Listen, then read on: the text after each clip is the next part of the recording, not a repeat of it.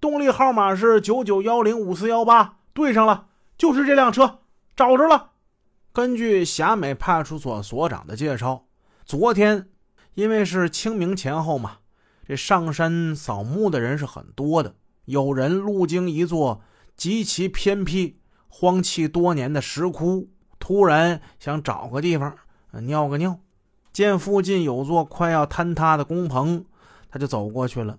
嗯，一眼就看见有辆丢弃的红色摩托车，他心中还纳闷呢。那个年代那摩托车呀，可比现在金贵。谁要有这东西啊，那属于家里一个大件这摩托车怎么还扔了呢？他心中很纳闷摩托车是有后备箱的，他把这摩托车这后箱给打开，哎，里边还有一张身份证，拿起来一看，这人姓啥呀？什么九胜？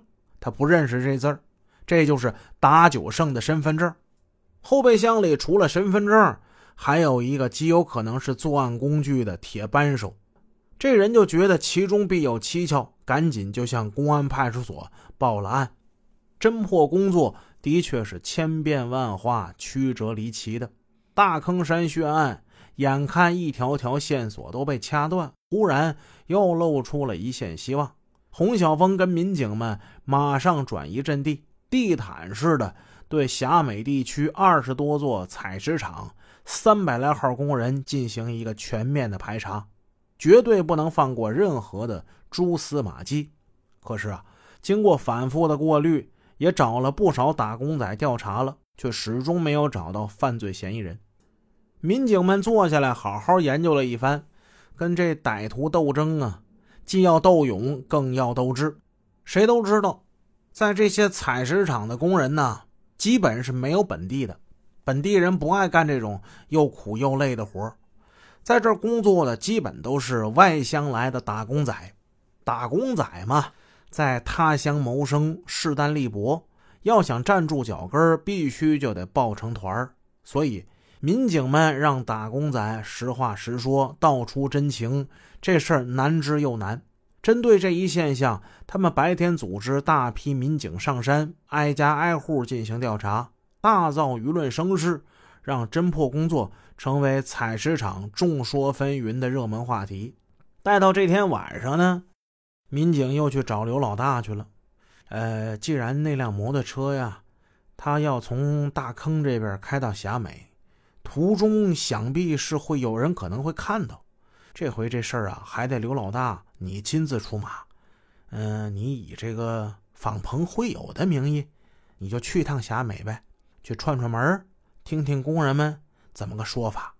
我们警察对他们来说属于外人，是吧？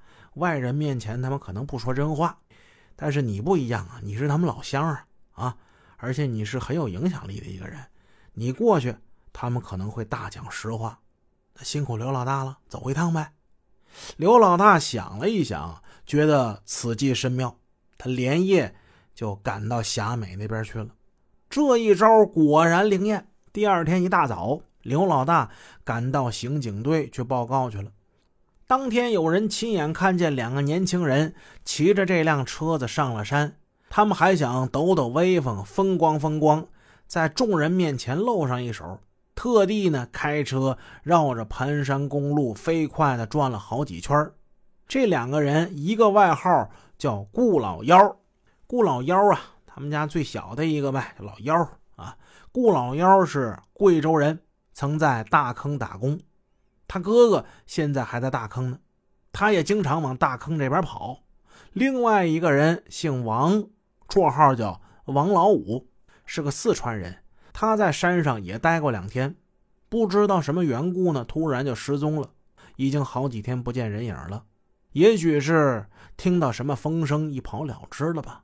洪小峰听到这事心中一喜，赶紧就问：“那那那个顾老幺还有什么？”呃，别的好朋友没有啊？啊，有有啊，就是上回那个你们找那个车工小刘，这个人吧，他往返于大坑跟霞美之间。小刘那人挺精明啊，满肚子都是鬼点子。